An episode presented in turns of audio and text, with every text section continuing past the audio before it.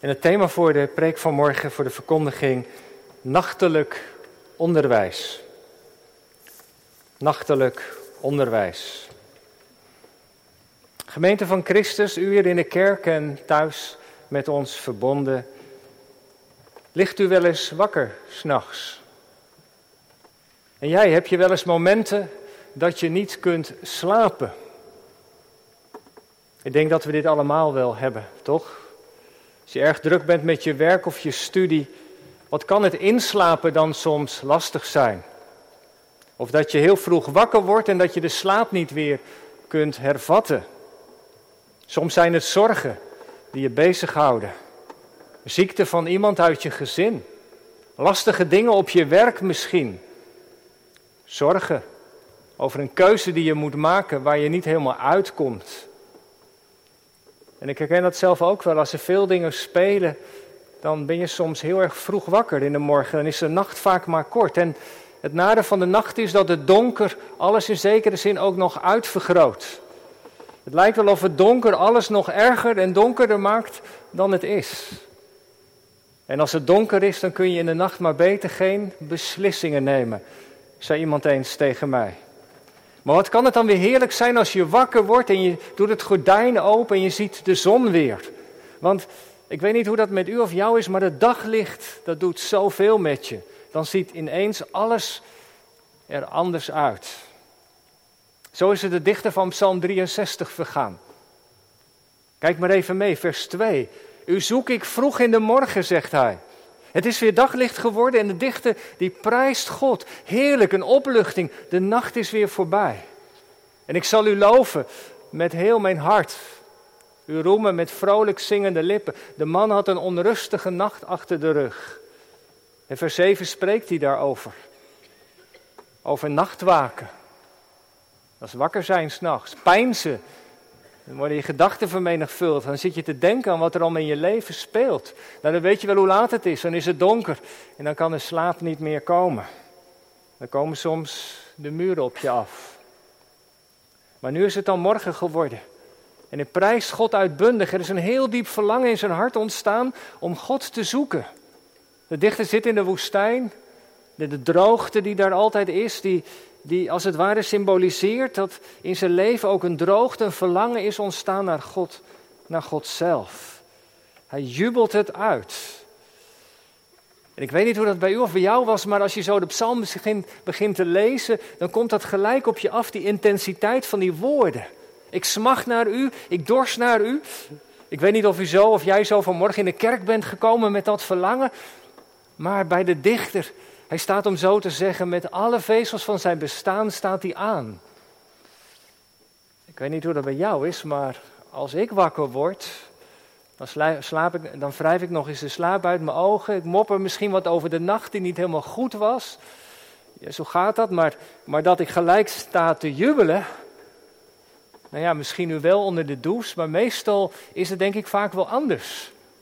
Maar die dichter die staat op, het is morgen en, en hij barst uit van vreugde. En je vraagt je af, hoe kom je er nou zo toe, hè, om zo eh, God te prijzen in de morgen? Hoe kan het zo dat hij zo vol verlangen is? Nou, dat heeft met de nacht te maken. Het is vrucht van wat er in de nacht is gebeurd. Toen hij niet kon slapen, is er wat met de dichter gebeurd. Hij heeft iets ontdekt. En hij dacht in die nacht, pijnste hij terug over zijn leven. De dingen die achter hem liggen, die daarin gebeurd zijn. En soms heb je dat, hè, dat je zo je leven eens wat overdenkt. Als je ouder wordt, je teruggaat naar vroeger, naar die belangrijke momenten in je leven, herinneringen die weer opkomen. Zo gaat het in de nacht. David, de dichter, doet dat ook. Hij is gezalfd, maar hij is nog geen koning. Maar nou kijkt hij terug en hij ziet daarin toch iets van een rode draad. Terugkijkend en Gods geest laat hem dat zien zegt hij ja, voorzeker. Hè, dat staat er even met nadruk, vers 8, voorzeker. U bent voor mij een helper geweest. Op die momenten van mijn leven, die, dat moment en dat moment toen het zo spannend was, was ik toch niet alleen. U was erbij. U hebt mij geholpen. Ik sta er niet alleen voor.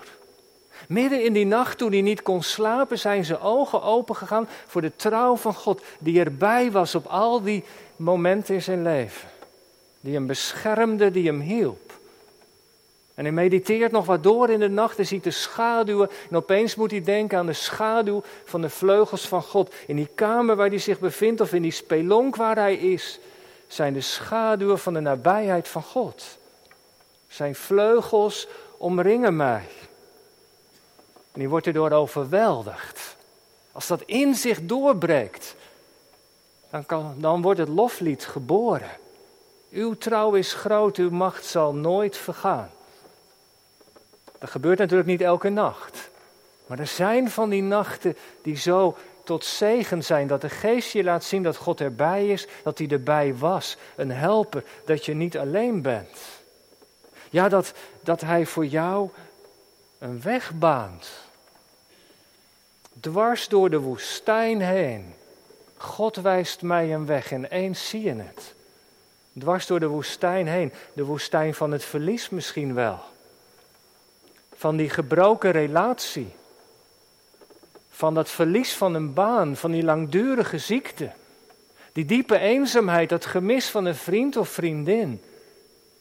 Dat verdriet wat er is in je hart, die woestijn waar je in bevindt. En ineens ontdek je, ja maar, mijn leven ligt in de handen van God. Dwars door die diepte heen heeft hij mij gedragen. Op dat strand was er maar één spoor voetstappen. Maar hij was het die mij droeg. Nou, dat gebeurt allemaal in de nacht met de dichter. Gods geest, gemeente, werkte ook in de nacht. We mogen gaan slapen zonder zorgen, zegt een andere dichter. Want u doet mij veilig wonen. In de nacht zijn we niet alleen. Of we slapen of waken, Gods geest is met ons bezig. In de nacht zijn we niet alleen. En er is nog iets, een tweede ontdekking voor de dichter in de nacht. Hij herinnert zich die momenten dat hij in het verleden in de tempel was. vers 3. Zo heb ik u in uw heiligdom aanschouwd. Hij ontdekt niet alleen dat de God er was, een helper voor hem, maar hij denkt terug aan die momenten dat hij in de samenkomst was van, van het heiligdom. Want daar is ook iets gebeurd. Dat bezoek aan de tempel is niet te vergeefs geweest. Daar schrijft hij over. In die tempel heeft hij iets ontdekt van de macht en de majesteit van God. Weet u, onlangs zei iemand dat nog tegen mij. Weet je, op heel veel vragen in mijn leven heb ik antwoord gekregen gewoon tijdens een kerkdienst. Steeds maakte God gebruik van de diener en de liturgie om mij verder te helpen in een vraag die ik had. Nou, dat ontdekte de dichter. Die keer in het heiligdom, iedereen viel om hem heen weg, alles viel van hem af en hij zag opeens zo scherp wie de Heere was. Ik heb uw macht en uw heerlijkheid gezien, uw kracht en uw heerlijkheid. Dat zinnetje komt terug in het Onze Vader. Van u is de kracht en de heerlijkheid, hetzelfde zinnetje. Was het een visioen, een beeld, een lied? Was het een woord uit de Torah? Het zou zomaar kunnen, maar, maar in die context had het zo'n indruk op hem gemaakt. In de nacht denkt hij, oh ja, een mens is zo vergeetachtig. Maar Gods geest heb je nodig en die herinnert je eraan. Weet je nog dat moment dat ik daar in de kerk zat, toen het woord zo bij me binnenkwam. Dat lied wat we zongen, het leek wel als het over mij ging alleen. En dat was allemaal naar de achtergrond geraakt, maar in de nacht herontdekt hij dat weer. De puzzelstukjes vallen op zijn plek. Ondanks dat hij dus niet kon slapen, twee dingen die hij ontdekte. De Heer is voor mij een helper en hij is de machtige. Gemeente, al die keren dat je wakker lag, was, je, was u niet alleen. Die keren dat u in de kerk was en je dacht, nou ja, vanmorgen zat het er voor mij niet in. Die keren zijn niet te vergeefs geweest, het zijn bouwstenen. Waar de God later zomaar op terug kan komen. Je ineens herinnering maar dat lied dat we zongen, dat woord wat we hoorden. En nu heb je het nodig. Het lag als het ware op de plank. Maar nu gaat de geest het toepassen. Jaren later kan dat zomaar gebeuren. Nachtelijk onderwijs. We vieren vanmorgen samen als gemeente het avondmaal. Het is de maaltijd, dat trof me bij de voorbereiding, die de Jezus in de nacht heeft ingesteld. Het avondmaal. En ik dacht, misschien juist wel voor die momenten dat wij de Heere God niet ervaren of niet opmerken in ons leven, als het nacht is of als je leven door de woestijn gaat. De maaltijd die spreekt van de Heer Jezus, die in de hof van Gethsemane in de nacht bad, terwijl iedereen lag te slapen. Toen hij in de nacht in het donker van Golgotha zijn leven gaf tot verzoening van onze zonden, waar hij het goed maakte tussen God en ons, daar gaat die maaltijd, die avondmaaltijd over. Het is de nachtmaaltijd die we vanmorgen vieren. Een maaltijd voor de nacht, voor de nacht van ons leven. En wij mogen horen vanmorgen dat Christus voor ons een helper is geweest.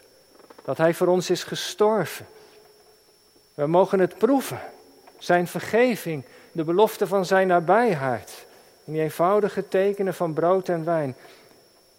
En ik zou zeggen, gemeente, neem het. Ervaar het vanmorgen. Dat de goedheid van de Heer zo sterk is. De dichter zegt het is beter dan het leven. Dat is nogal wat. Als je dat kunt zeggen. Als water in de woestijn. In de maaltijd verzekert de Heer ons van zijn hartelijke liefde voor ons. Die nodigt ons uit om het brood en wijn te ontvangen en te vertrouwen dat Hij ook mijn leven in Zijn hand wil nemen. Als straks als ik weer naar huis ga die week die ligt voor mij, hoe zal het allemaal gaan, die lastige keuzes? Hij baant voor mij de weg. Want hij heeft vanmorgen me laten proeven dat hij een helper is en machtig is. Ik hoop en bid dat we vanmorgen samen een diepe indruk krijgen van de onvoorstelbare genade van God. Tot slot nog twee dingen, daar eindig ik mee. Als dan die dichter in die nacht herontdekt heeft wie God is, dan neemt hij zich twee dingen voor. En ik zou zeggen, laten wij dat ook doen vanmorgen. Het eerste, hij wordt wakker en hij begint God te prijzen. Dat mogen wij ook doen, dat doen we ook vanmorgen met psalmen, lofzangen en geestelijke lieden. Zingen is inneren. Dat is je te binnen brengen, te binnen zingen. Wie God is en wat de Heer Jezus voor je heeft gedaan. Ik zou zeggen, begin je dag niet met klagen als je de gordijnen open doet maar met het zingen van een loflied. Groot is uw trouw, o Heer. Hij is het waard, elke morgen weer opnieuw. En het tweede, de dichter in de nacht, hij denkt ook verder aan de toekomst. Moest kijken naar vers 9. Als hij dan ontdekt heeft dat de Heer erbij is, mijn ziel klampt zich aan u vast. Wat zie je voor ogen? Een kind dat bang is, klampt zich aan, het been van vader of van moeder. En zo gaat ze mee, die schuilt achter, achter die sterke papa, die sterke moeder. Zo doet de dichter dat. Hij zegt, God gaat voor me uit, ik blijf maar heel dicht bij hem. Maar hij baant de weg, ik hoef niet bang te zijn. Want op die weg, als ik met vallen en opstaan achter hem aanga, dan is daar die sterke rechterhand. Uw rechterhand ondersteunt mij. Hij vertrouwt erop dat God voor hem uitgaat, dat hij de weg baant en dat hij de helper is die niet zal falen. Dat heeft hij allemaal in de nacht ontdekt. En wij mogen vanmorgen, hopelijk ook, in de avondmaaltijd ook dat ontdekken. En als je dat hebt gezien, wie de Heere is, ja, dan kun je zingen, dan kun je zeggen met de dichter, uw goede tierenheid, uw trouwe liefde is veel beter dan het leven. Amen.